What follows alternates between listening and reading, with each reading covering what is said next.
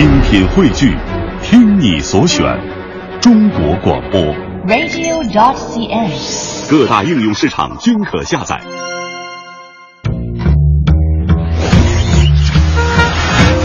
职场百态，尽在圈子吐槽。欢迎来到今天的圈子吐槽，我是凌云，大家好。大家好，我是编辑张傲。昨天啊，我们听了设计师、程序员吐槽他们是怎么被产品经理折磨的，改改改，催催催。那产品经理已经是很多人的噩梦了。嗯那听过昨天这期节目之后，有一位产品经理坐不住了，他说：“我们也很苦啊，来听听他的苦水。纷繁复杂，酸甜苦辣，苦辣。今天谁来说？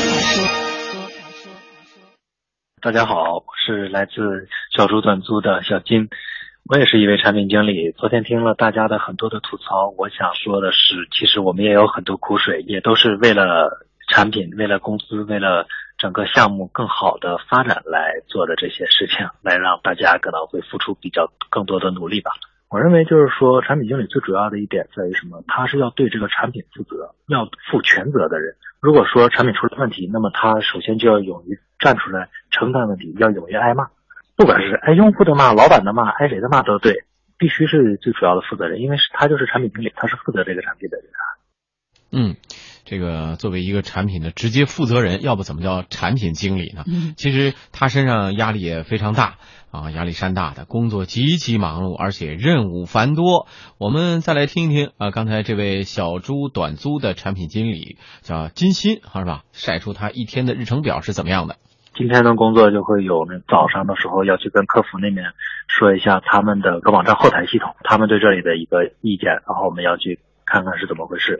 接下来就是跟那个程序员他们要说一下项目在这里的话对一下进度，看看他们工是不是能够赶上项目上线日期，能不能发布正常发布出来。市场这边还要有一个活动，我们还要去跟他们沟通，就是说市场这边策划的一个方案啊，我们是做线上的部分，然后线下部分他们可能会有解决。还有就是自己自己本职的更本职的工作，可能还要去观察产品的数据，最近上线的这几个项目，看看他们的数据运行的情况怎么样。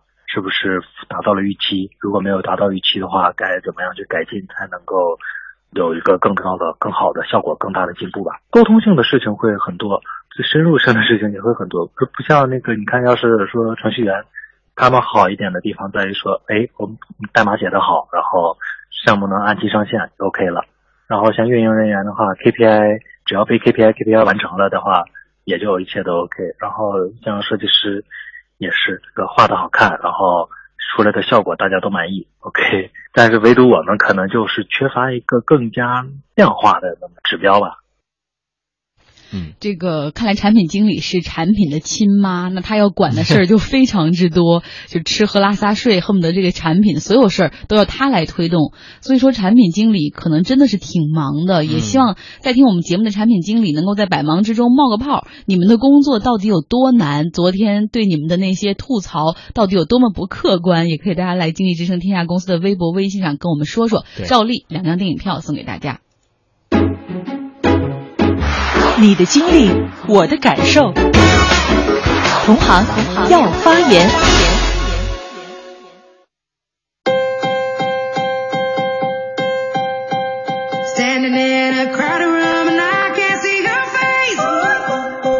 嗯，其实现在已经有一些朋友在我们的微博、微信上给我们留言了啊，应该是都是相关工作的朋友。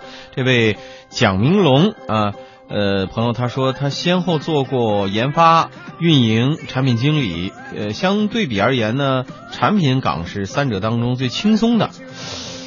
也就是产品经理这个职位是吧？嗯他更容易获得业务上的期待，也就能得到更多的资源支持。运营是最苦的，呃，因为成绩业绩很容易被归为产品经理做得好。研发是最累的，因为经常要做自己不想做的事情。哎呦，这下回我们可以再再找找一找运营经理，还有这个产这个开发经理来，嗯研发经理来说说看，他们的工作性质到底是不是这样？是，但是这个蒋明龙他这个话也客观的反映出，可能产品经理在公司中的地位还是比较比较好的，很多人愿意支持他，同时老板也愿意支持他。嗯那我们再看一个岁岁哀科，他说了，上周末我体验了一把互联网上门推拿，师傅不仅按摩的好，还能唠嗑。他说最近 O to O 特别火，前几天服务器都过载了等等。那我问他，嗯师傅您原来是做程序员的吗？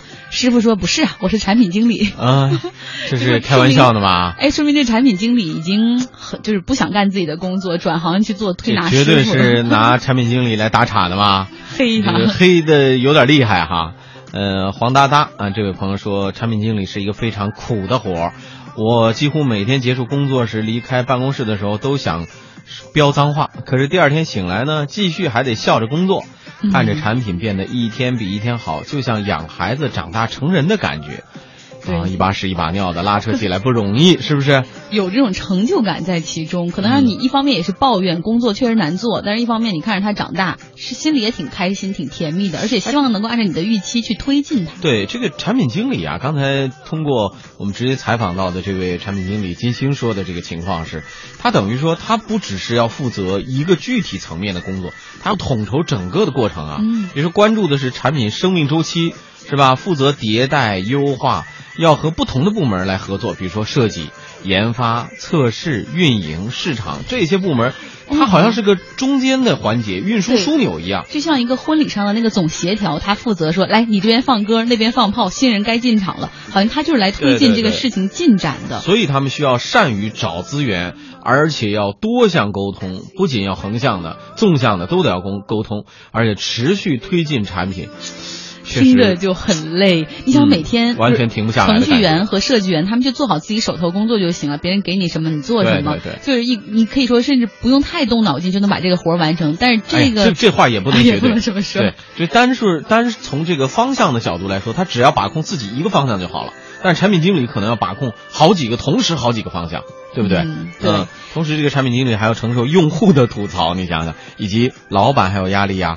呃，小猪短租的产品经理金星就说呢，产品几乎都是由产品经理来主导的，老板们那只会提出一些转化率的要求。